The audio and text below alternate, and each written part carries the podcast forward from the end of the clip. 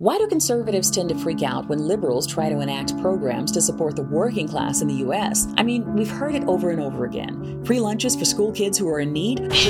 WIC vouchers for mothers and children who are living below the poverty line, guaranteed health care that's not tied to employment. But what are these accusations all about? Is what they're describing really socialism? And if it is, is that really the moral scourge that it's painted out to be? I'm Dara Starr Tucker, and this is The Breakdown. They want to rebuild your home. They want to take away your hamburgers. This is what Stalin dreamt about. Ha- hamburgers? Stalin? What? Is Medicaid really what Stalin himself dreamt of?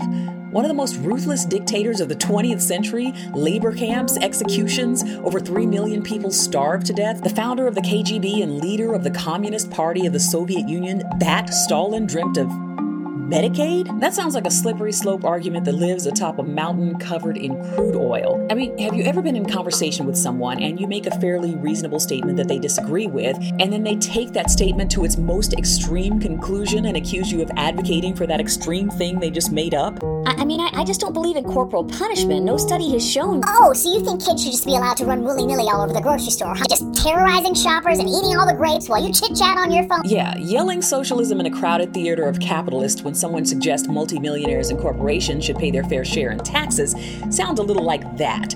So, how did we get from Medicaid to Stalin? Well, if you benefited from a good education, you know that it's not very difficult to manipulate people who did not. Most politicians in the US know that most of their constituents don't know the difference between capitalism, socialism, communism, social democracy, and democratic socialism. And those folks can be easily whipped into a fury when someone dangles a scary word like socialism in front of them. Now, contrary to what some may have you believe, the framers of the US Constitution did not write that document to uphold any particular economic theory or ideology, including capitalism. They crafted a Bill of Rights and then left the decision making around socioeconomic policy to the democratic process, with a heavy emphasis on maintaining individual freedoms, of course. So let's sort this out. Whether it's communism, socialism, democracy, or capitalism, very few pure governmental or socioeconomic systems have ever existed.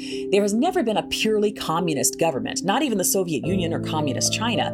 And regardless of the machinations of some, the United States doesn't run on pure, unadulterated, high octane capitalism either. It never has. Most governments and economic systems are a mix of various socioeconomic and political theories, and the corruption of those ideas through greed, the lust for power, and racial and ethnic marginalization has further diluted how these theories are carried out in practice. Now, when you hear these theories discussed, you'll hear the term means of production bandied about a lot. The means of production are land, labor, and capital. Land includes water, oil, coal, or any other natural resource. Labor refers to a person using mental or physical effort to do a job. And capital is property, like a work vehicle, a factory, or an office building that's used to produce goods and services. In an information economy, computers or Wi Fi networks would be considered capital. It's also important to note that the application and therefore the definition of these terms has shifted over time, as it should. What Pierre Leroux, who first coined the term socialism, meant by it in 1832 is very different from what it's come to mean in the 21st century.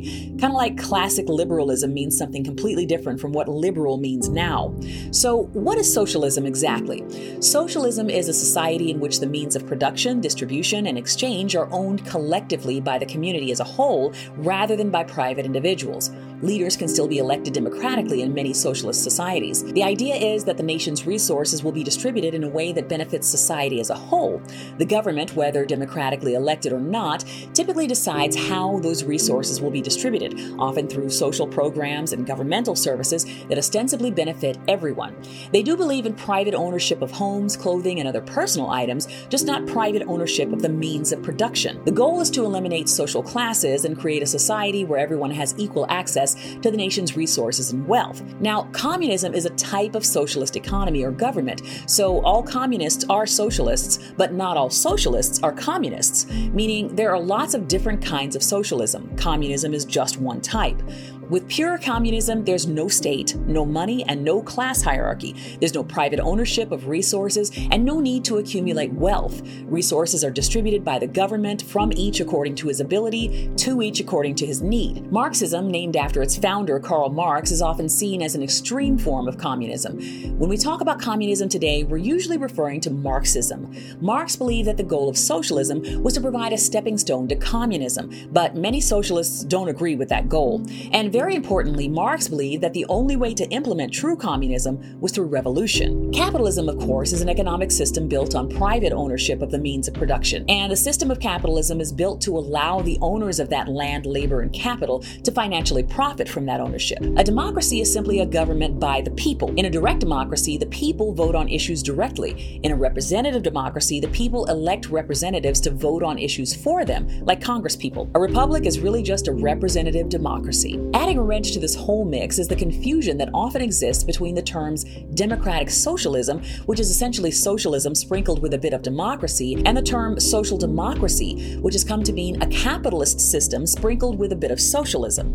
These are two very different things, and this is a really important distinction to understand. Though Bernie Sanders, for example, calls himself a democratic socialist, his beliefs align much more closely with that of a modern day social democrat, someone who believes that capitalism can work as long as it's sufficiently regulated by social programs that are meant to ensure the common good. Most people in the US throwing around the word socialism today are really speaking of something closer to social democracy, which really isn't socialism at all. Social democracy is the form of government used in most of Scandinavia and in Canada, and it operates primarily on a capitalist framework, not a socialist one. The means of production, distribution, and exchange are privately owned for the most part, just as they are in the US. Remember, true socialists don't believe in private ownership of the means of production. Many European countries like Sweden, Denmark, and Norway are often referenced as a model of successful socialist societies where the community as a whole owns the means of production. But their systems are much closer to a social democracy, which fundamentally embraces capitalism with a heavy emphasis on social welfare. And they're consistently at the top of the rankings for the world's happiest countries. As with anything, socialism or capitalism at their most extreme are probably more harmful than not. Unchecked capitalism means business and industry thrive at the expense of workers. There are no social protections, no safety nets, no regulations on business, and we see the kind of human rights abuses that we did at the height of the Industrial Revolution. We've been through that already. In the US, in the latter part of the 19th century and the early 20th century during the Second Industrial Revolution, a small handful of men like Vanderbilt, Rockefeller, J.P. Morgan, and Andrew Carnegie were able to build untold wealth exploiting workers with 14 hour workdays and by paying workers paupers' wages. If workers were injured or sick, too bad. They just couldn't provide for their families. Companies didn't have to create safe working environments either. People would be regularly injured on the job and they would just replace them with someone younger and stronger. People had no social security protections when they grew old and couldn't work anymore. There were no laws against child labor, and it was nearly impossible to have reliable health care if you weren't wealthy. And if companies chose to discriminate against minorities or women, which they often did, there were no laws in place to hold them accountable. We've experienced the results of unregulated capitalism, and it was pretty awful for most of the country. Though it did grow the economy exponentially, that's why the labor movement up. Franklin D. Roosevelt was the first president to introduce a far reaching social safety net in the U.S. with an ambitious socioeconomic policy that he called the New Deal. The country had sunk into a Great Depression partly due to the unregulated banking and securities industries, so he created what became the Securities and Exchange Commission and the Federal Deposit Insurance Corporation, the FDIC, which still protects the accounts that we have at banks. He introduced the Fair Labor Standards Act, which standardized the 40 hour work week. In 1890, the average manufacturing employee